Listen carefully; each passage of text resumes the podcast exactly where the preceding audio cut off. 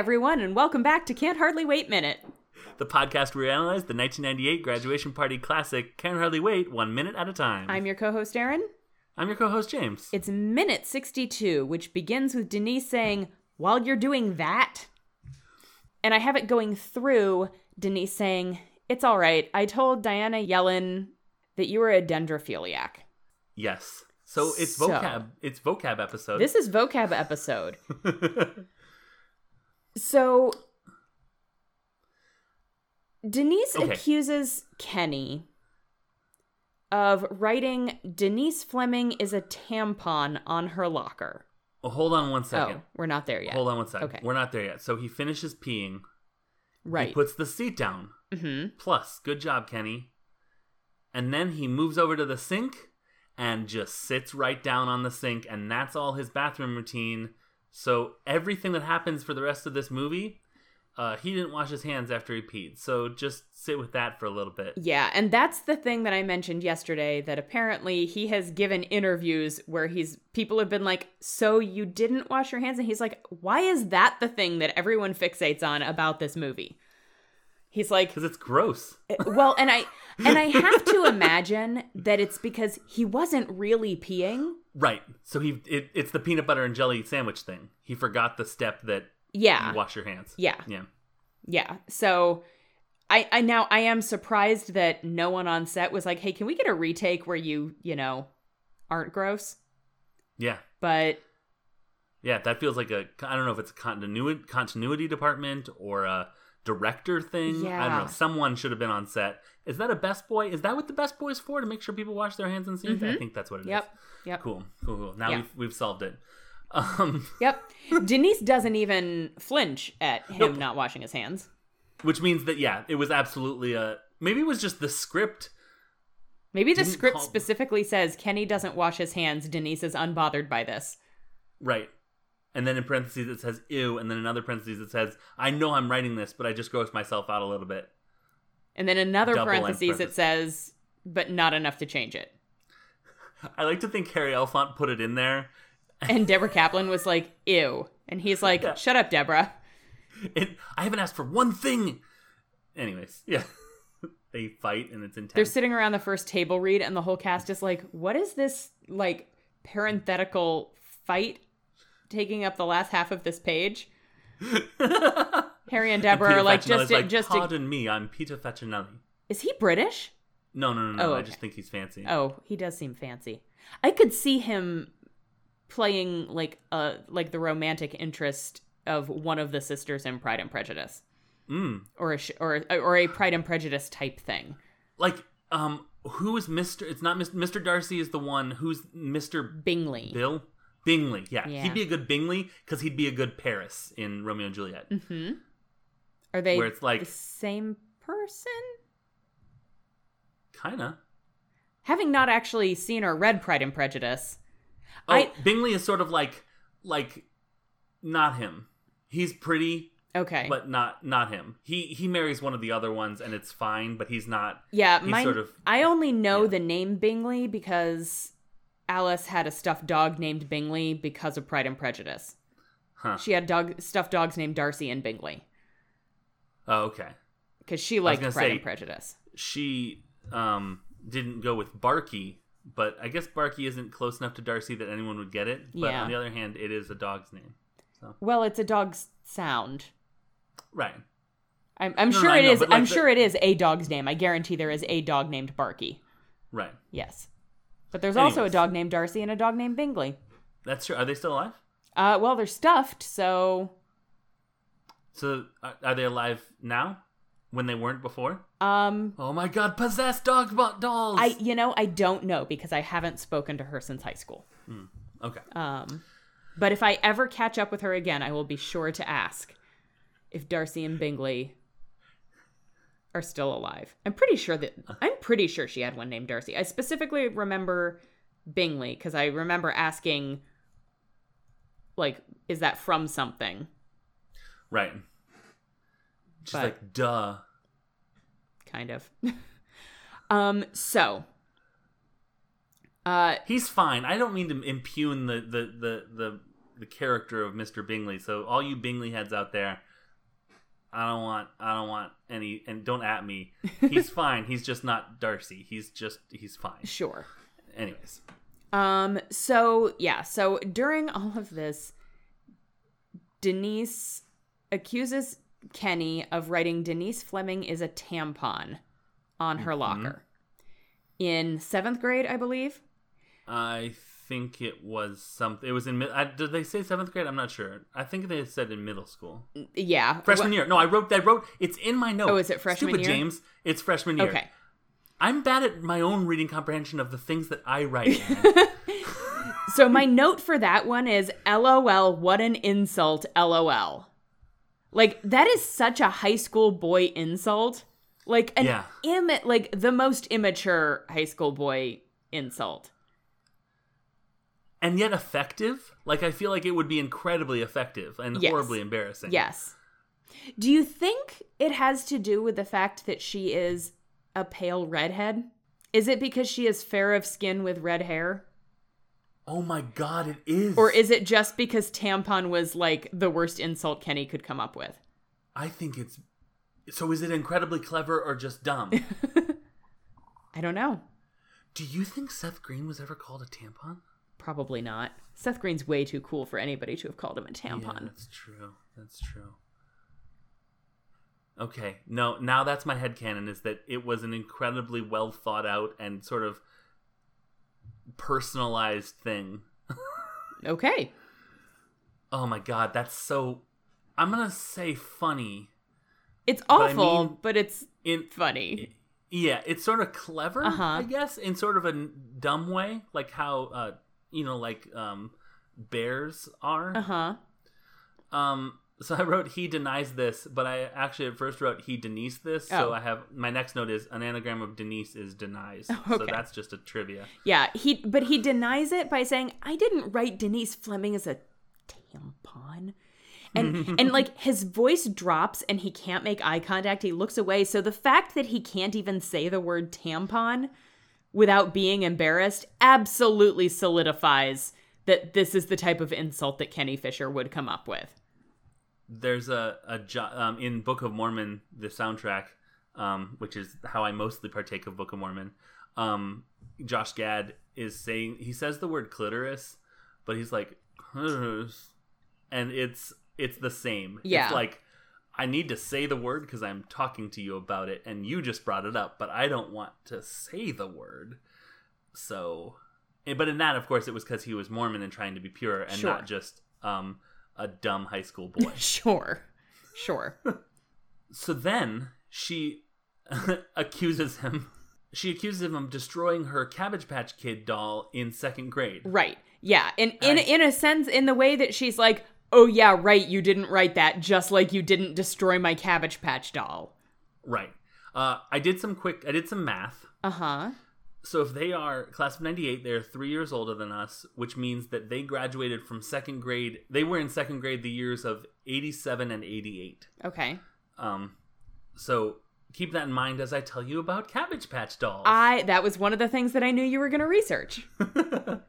did you think I was going to research tampons? No. Okay, I, I almost did, but then I was like, I'm not going to do that. yeah, I think that's fine. Um I'm disappointed in myself for not realizing you were going to research viewfinders. Mm, yeah. Um, okay, so Cabbage Patch Kids. Also, the Wikipedia page for Cabbage Patch Kids is intense. Oh, I'm So- sure. If you want to know everything you wanted to ever know about Cabbage Patch Kids, um, go there. Um, that and hey, don't listen too much to that sentence I just said because it is circular logic. So they are a line of soft sculptured dolls sold by Xavier Roberts, who people who had Cabbage Patch dolls will know as the signature on the butt, Mhm. and registered in the United States Copyright Office in 1978 as quote the Little People. Okay. Uh, the brand was renamed Cabbage Patch Kids when the dolls went into mass production in 1982. So, I think basically the Cabbage Patch Kid craze was five years old when Denise had had it, but it means that she would have gotten it when she was like four, which makes a lot of sense. Yeah. Like, I mean, she well, the earliest she could have gotten it was when she was like four. yeah. Um, so that makes that makes a bit of sense. It says um, The doll brand was one of the most popular toy fads of the 1980s and one of the longest running doll franchises in the United States. And the characters appeared in many other Cabbage Patch merchandise- merchandising products, ranging from animated cartoons to record albums to board games. Yep. Um, did you have a Cabbage Patch Kid doll? I did. She had brown hair. I'm sure at some point she had a name. She probably had various names. I wasn't much of a doll kid. I had two Okay. because I'm fancy and rich. You are. Um, like Peter Facinelli. um, I heard he had uh, three. Damn it, he wins again.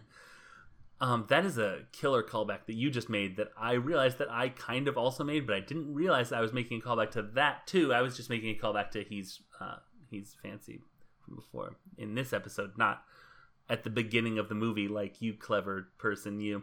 Yes, that was So- absolutely what I intentionally did. I mean, you just picked the number three randomly. Well, you had two, so I gave him just one more. But remember how he, Peter Facinelli has three kids, Uh-huh. And every, all the other jocks only have two, Uh huh. and that's why he's the leader. Uh huh. Cool. Yeah, Um, now I so- remember all that. I had a, a girl named Kid Sister, okay. so she probably had a name that I did not care for. Um, and I had a, and she had like light brown hair that was sort of yarny, Mhm, yep. and I keep her in. I kept her. I think I, st- I think we still have her, but uh, she has like a gray and red and blue like tracksuit that she is in. Okay. Um, and then my main my main guy was Elmo Wally, who was bald. Um, and uh, Elmo Wally, fun fact, is the second Elmo Wally because the first was stolen. So yes, it was a very popular fad in the Oh. eighties. Someone stole my freaking doll because it was such a popular thing. So Wow. Yeah. I remember being probably third or fourth grade. Um, McDonald's had a Happy Meal series hmm? that was little plastic Cabbage Patch dolls around around the holidays. I think I recall that. Um, They did it at least one year, possibly two years, and I had Mm-hmm. all of them. They did you I think it happened this year, so it sucks for McDonald's, but it was like the somethingth anniversary of the Happy Meal recently. And so they did for like a, a month or something, the the Happy Meal toys were from all sorts of different years of Oh. Happy Meals. Which was, you know, you know that speaks right to me. Oh, yeah. It was very, very cool. Um, and so I recently saw the Cabbage Patch um, Kid thing. I don't think my kids ever got one, one but like when you see like what they have Yeah, yeah. available, um, the Cabbage Patch uh, toy was one of them. We still have a few of them. They're at my parents' house, um, in like the bin of my old toys that were acceptable for young for my girls to play with when they were young. right. Um, because they didn't have like choking hazard pieces or anything. So Right. yeah, Cool. Well, yeah. So Cabbage Patch Kids. It was so it would have been to bring us back to the movie a big deal if, as Denise uh, claims after Kenny denies it. Mhm. Um, well, he says he he doesn't deny it. He says he admitted that right away, which is funny. He scoffs. He's like second grade. And also, I admitted that right away. So, like, he, Yeah. she has she has pulled him into this ridiculous argument. yeah. And her response is that no, you didn't. I picked her up and her head fell off, and you started to cry, and I kind of figured it out. so you know, tomato, tomato. Uh huh. Uh huh. I love picturing little tiny Seth Green, and I mean tiny, Mhm. just bawling, just sort of like it starts slow, but the tears well up, and suddenly he's just inconsolable. Mhm. It makes me laugh, and it makes me feel kind of cruel to do that, but also it's hilarious. I want to know how the head fell off because those suckers are pretty sturdy. yeah. Like he would have had to Yeah. try to get Xavier. Roberts, his thing was he was a stitching guy. He learned how to stitch sculpt, which is how like they have bodies that are like ripped, kind of. You know how Cabbage Patch dolls are kind of ripped a little bit? yeah, they have like Um, joints, but it's all yeah. in the fabric. It's like stitching Yeah. joints and. Yeah. yeah. Um. So yeah, he stitched those heads on good. It would have been. It would have taken a, a, a bunch of stuff. But you know, it also could have been just you know a boy being a cruel jerk, cruel jerk, and intentionally doing his best to rip off the head in whatever way possible. Yes, that's true. Yeah. So, um, then he says, "I did not cry much," which is excellently performed by Seth Green Mm-hmm. as, as, always. usual. And then he says, Fine, I told John Kaiserman to write Denise Fleming as a tampon. And I swear I felt really bad afterwards. I have a question: hmm Is John Kaiserman one of the homeboys? Maybe. I don't know. I feel I- like if it was somebody he was still friends with, he would like if it was one of the homeboys, he'd be like, "Fine, I told John to write it." Right. The fact that it's or like John some Kaiserman, stupid like. I told Skizzy D to write it, and Yeah. he the fact that he says John Kaiserman makes me think that it's probably somebody he was friends with back then, but is not anymore. yeah. Or I- or it's some kid who is even lower on the totem pole than he was, Right. who thought that he would get points for doing Kenny's Right. bidding. Right. I um I think so I agree. I think that logic checks out that it's not one of the homeboys, but I do think that there's a very interesting side effect of not naming any of the like extras Mm-hmm. other than like the principal in that the principal characters, there's no principal of this school. Um is that you can refer to people by their name and it doesn't. you don't have to make any sort of connections to like oh how were they you know how was yearbook girl aka you know uh diane yellen um how was she there when she was also like you, like it, it Yeah. removes some context Yeah. and i think that's very interesting Interesting. Do you think Yearbook Girl is Diane Yellen? um no I see her being named Beth Ann, but I don't know why. oh okay I have no idea. I have absolutely nothing to back that up. The one Beth Ann I've ever known of um, was on a pod, my first podcast I was ever a part of, and she, in my mind, doesn't look unlike um, Sarah, um, Melissa Joan Hart. I had to think of the correct three name, name, but in my head, she sort of looks like a mix between Yearbook Girl and our friend Beth on the Scavengers Network. Sure. So yeah.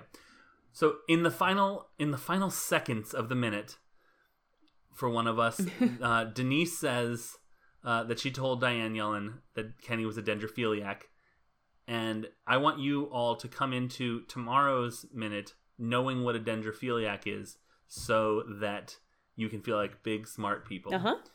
Um, so dendrophilia, or less often arborphilia, or my favorite, dendrophily. I feel like we shouldn't define it because it's going to be defined tomorrow. I But I am willing to be convinced otherwise. I don't agree with uh there is a bit of disconnect that we can talk about tomorrow between the definition that Wikipedia gave and the definition that Denise and I also thought that Oh, Uh, okay. it was. So dendrophilia, if you are in any way an etymologically leading person, definitely means literally love of trees. Which uh, the term is sometimes referred to a paraphilia, which I think is sort of the the class of not people like lovers. Okay. um, and uh, and if, hey, if Wik, there's a Wikipedia page full of of terms in paraphilia like dendrophilia. So if you are curious, James Wilcox, you can go to uh, see what those are. But it's dendrophilia is uh, people who are sexually attracted to or sexually aroused by trees. okay. So now, okay, it says this may involve sexual contact. So okay, or and this this was very interesting to me. Or veneration as phallic symbols, or both. Okay. So that looks like a penis and it's turning me on is dendrophilia. Okay. That branch looks like a penis, and I like that that hot hot tree penis, treeness. Cool. Future Aaron, Uh huh. resist resist every urge you have to call this episode treeness. Uh huh. That's all I have though. No. I'm gonna call it treeness. Let's do some social media. It's your turn. Yes, we. It's my turn. We are on uh, Twitter as a podcast at je underscore minute movies. And we are individually on Twitter at I am at unabashed James. And I'm at unabashedly Aaron. We are part of the Scavengers Network, which is home to many, many great shows such as Fan and Fannonball, which Beth, the aforementioned Beth, which I have now sealed into edit proof um, posterity for this episode, um, does with another, you know, with Max. Uh, they do a sort of a very deep dive, granular look at various fandoms. Um, they've done Fall Out Boy, Panic at the Disco, My Chemical Romance, uh, Harry Potter, um, all sorts of stuff uh, on that show, and I mean like deep, deep dives. So Deep dives. and like niche dives too. So sometimes they'll they'll like pre Beth will preview an episode like oh we talked about this and I'm like I don't know what that is at all Yeah. at all at all and I think that's that's a very exciting situation to be in because I actually hate when I'm like oh I know I know all about that I Yeah. hate that I would rather be told about something that I've never heard of than listen to, To- someone then told about something that you know everything about. Right, exactly. Or at least Yeah. I think I know everything about Yeah. hashtag men. Um, so you can find uh, Fannonball and all sorts of great shows on the Scavengers Network. Um, and you should go listen to all of them, every Mm-hmm. single one of them. Every single one. But this is just we're spending a lot of time in the bathroom, and Kenny's and time is just allowing Kenny's the bacteria on Kenny's hands to just Gross. um, leave leave on their own leave on of their own volition uh, because as you know uh, time in addition to being an antibacterial is honeys Go hot dogs.